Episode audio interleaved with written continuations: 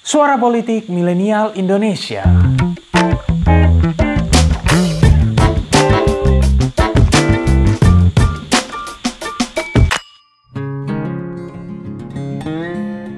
Halo, selamat datang di channel YouTube pinterpolitik.com.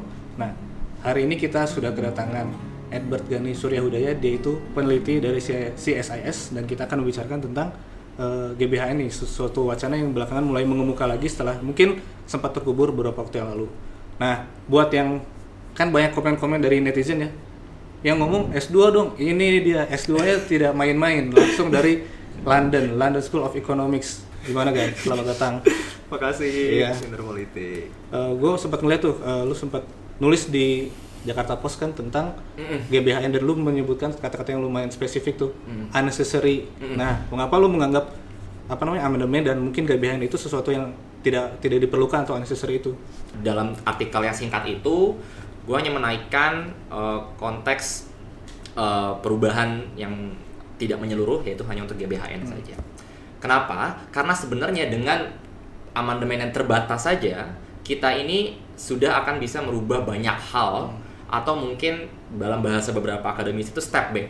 Kita rolling back dari capaian demokrasi. Oh, kenapa step back?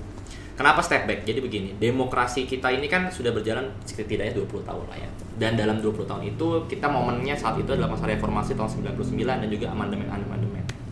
Dan beberapa amandemen itu mengisyaratkan dan mengubah eh, apa namanya konstelasi politik kita menjadi sistem presidensial yang lebih kuat sebenarnya. Dan juga di situ ada momen desentralisasi. Di situ sebenarnya dua poin politikal ekonomi yang yang benar-benar mendominasi eh, reformasi kita gitu loh. Nah, kenapa dianggap sebagai step back? Karena GBH itu dalam eh, artian menyempit maupun luas nantinya ke depannya pasti bagaimanapun juga akan mendegradasi sistem presidensial kita yang sudah berjalan eh, mudah namun cukup promising gitu, cukup menjanjikan gitu loh. Eh, kita bisa lihat eh, sekarang selama 10 tahun terakhir dengan dua kali kepemimpinan seorang sipil seperti Jokowi, elit baru dia bisa muncul itu karena apa? Karena ada sistem presidensial yang menguat dengan adanya pemilihan langsung presiden. Hmm. Eh, kita sering mendengar ya, salah satu alasan tentang penolakan GBHN itu soal presidensialisme. Kenapa itu lebih penting? Apa ada kaitannya dengan eh, apa namanya eh, kinerja atau kerja para parpol di parlemen yang kemungkinan akan apa namanya merongrong pemerintahan Pak Jokowi atau siapa pun nanti presiden ya? Pertama, mungkin sebelum masuk ke baik atau buruknya, kita ngomongnya soal konsistensi sistem itu sendiri ya. Kita kan sebagai negara kita harus memilih sistem mana sebenarnya kita gunakan. Dan saat ini kita menggunakan sistem presidensialisme gitu loh. Nah, yang akan menjadi carut marut dengan perubahan dengan memasukkan lagi GBHN adalah yang pertama kali masalah legitimasi kekuasaan itu sendiri. Dalam sistem presidensialisme kita punya presiden yang dipilih langsung oleh masyarakat dan dia punya legitimasi langsung dari masyarakat. Dan dia dinilai berdasarkan kinerja dia dari periode sebelumnya. Gitu dengan kita lang, eh, lama waktu cuma dua tahun apa dua periode gitu. Sedangkan dengan ada GBHN, presiden tidak lagi menjadi eh, agen dari orang-orang yang memilih dia.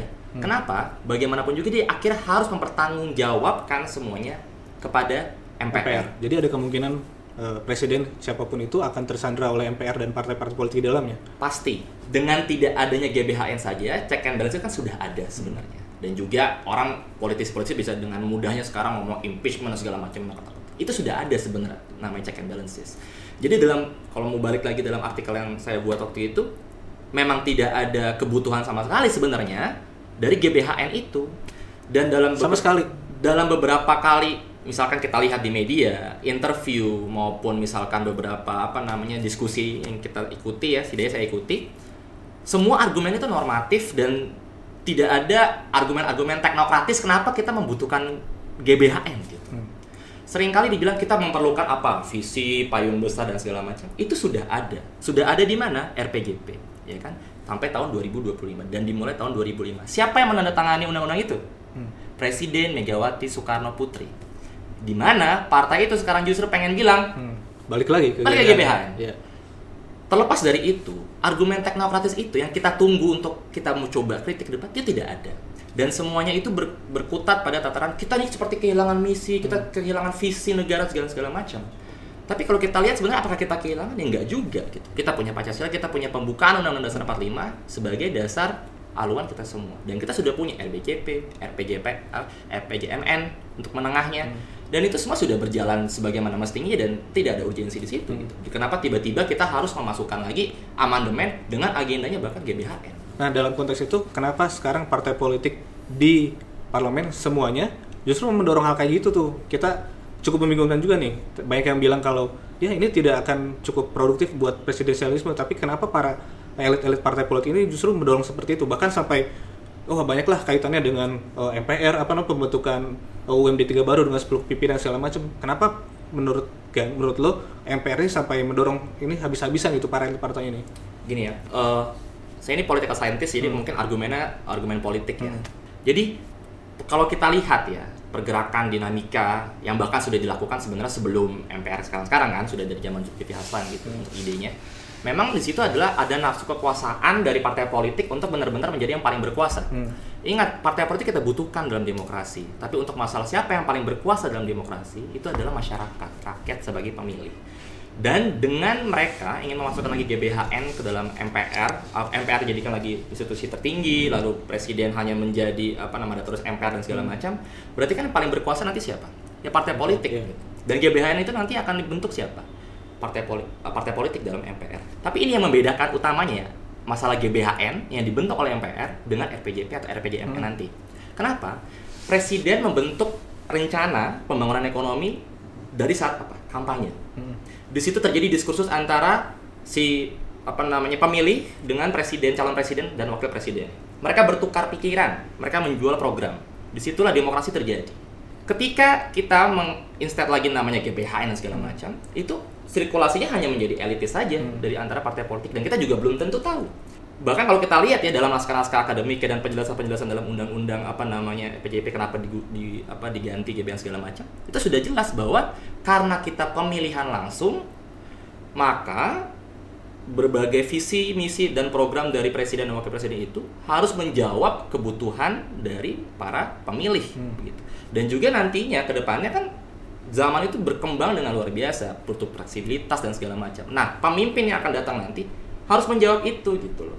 Dan juga bagaimana demand itu muncul dari para pemilih gitu. Nah yang banyak dipikiran juga dan mungkin gue juga lumayan ini lumayan terpikir dengan kata-kata lu tadi yang bilang presiden akan jadi mandataris MPR. Hmm. Nah itu konsekuensinya seperti apa kalau misalnya ternyata presiden merasa wah GBHN gue merasa perlu ada perkembangan yang baru kemudian dia melakukan kebijakan yang mungkin sedikit berbeda dengan GBHN itu. Apa konsekuensinya buat seorang presiden kalau misalnya si MPR nanti merasa menafsirkan bahwa oh ini presiden nggak bener nih tidak sesuai dengan GBHN yang gue inginkan. Konsekuensinya buat apa? Buat presiden seperti apa? Ada beberapa ahli hukum yang mengatakan, yang menolak ya, menolak GBHN itu mengatakan bahwa oke mereka hanya bilang sekarang hanya GBHN saja.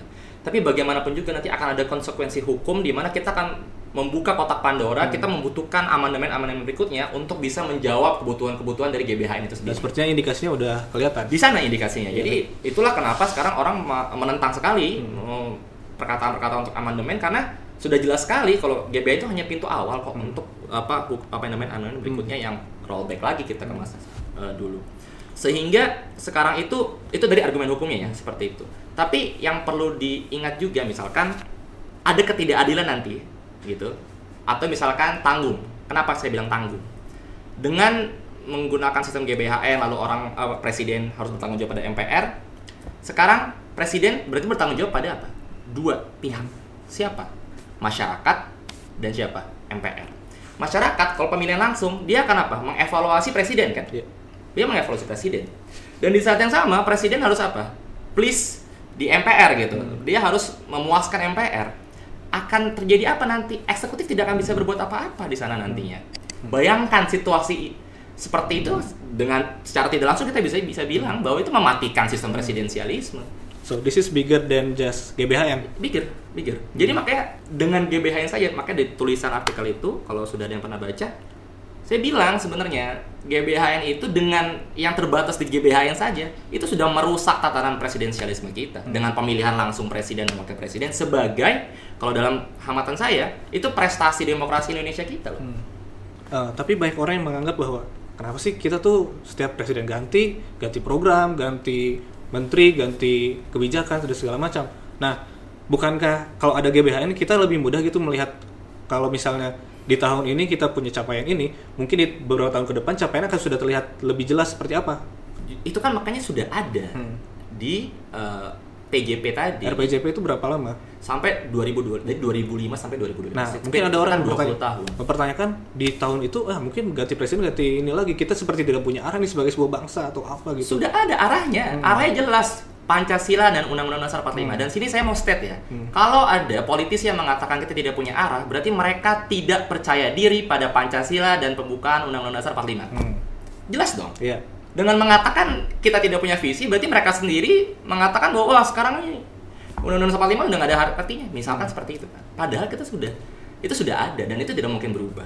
Nah, yang berubah tadi saya mau jawab soal tantangan. Tadi harus tanyakan, kita kan kenapa harus ganti-ganti terus gitu loh. Lah justru presiden nanti yang kita pilih dalam periode berikutnya, dia harus menjawab tantangan zaman. Hmm. Dan masyarakat juga berubah Zaman berubah. teknologi berkembang bukan masalah tahun, bulan, bahkan jam nih bisa tiba-tiba ada programmer hebat itu menciptakan hal baru kita nggak tahu. Handphone aja 6 bulan sekali orang ganti misalkan. Itu apa artinya? Kita butuh fleksibilitas. Eksekutif membutuhkan fleksibilitas dalam hal kebijakan. Apabila kita menghalau apa namanya fleksibilitas itu, namanya kita menghalau apa? Inovasi. Pemerintah apabila tidak punya ruang untuk inovasi, dia akan menjadi pale dalam artian apa ya? Dia menjadi tumpul gitu loh. Mungkin gak sih sebenarnya berbagai macam penolakan terhadap GBH ini adalah lebih lebih karena kita trauma dengan era orde baru.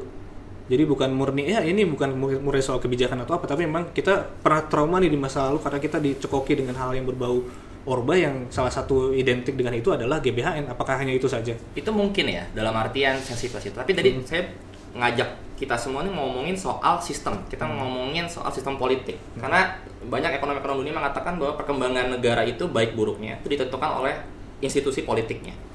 Jadi kita balik lagi, apakah kita sebenarnya cuman takut sama orde baru segala macam? Iya jelas kita takut misalkan. Tapi secara sistem pun masalah. GBHN dan repelitanya tahun orde baru itu bisa berfungsi dengan baik. Kenapa? Karena kita punya sistem otoriter dalam uh, Soeharto itu sendiri.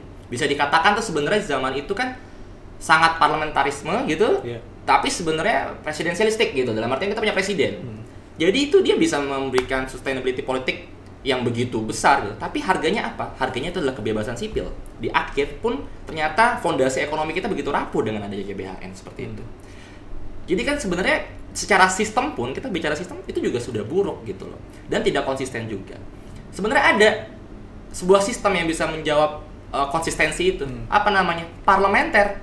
Oh, jadi lebih urgent Saya mau bilang begini, Oh. uh, Aris, dalam artian jangan kita langsung ngomong ke sana ya. Hah? Tadi kan saya bilang di yang sebelumnya bahwa kita tidak konsisten. Partai politik maunya berkuasa, tapi tidak mau dilihat oleh voter sebagai orang yang paling bertanggung jawab. Iya. Betul? Iya.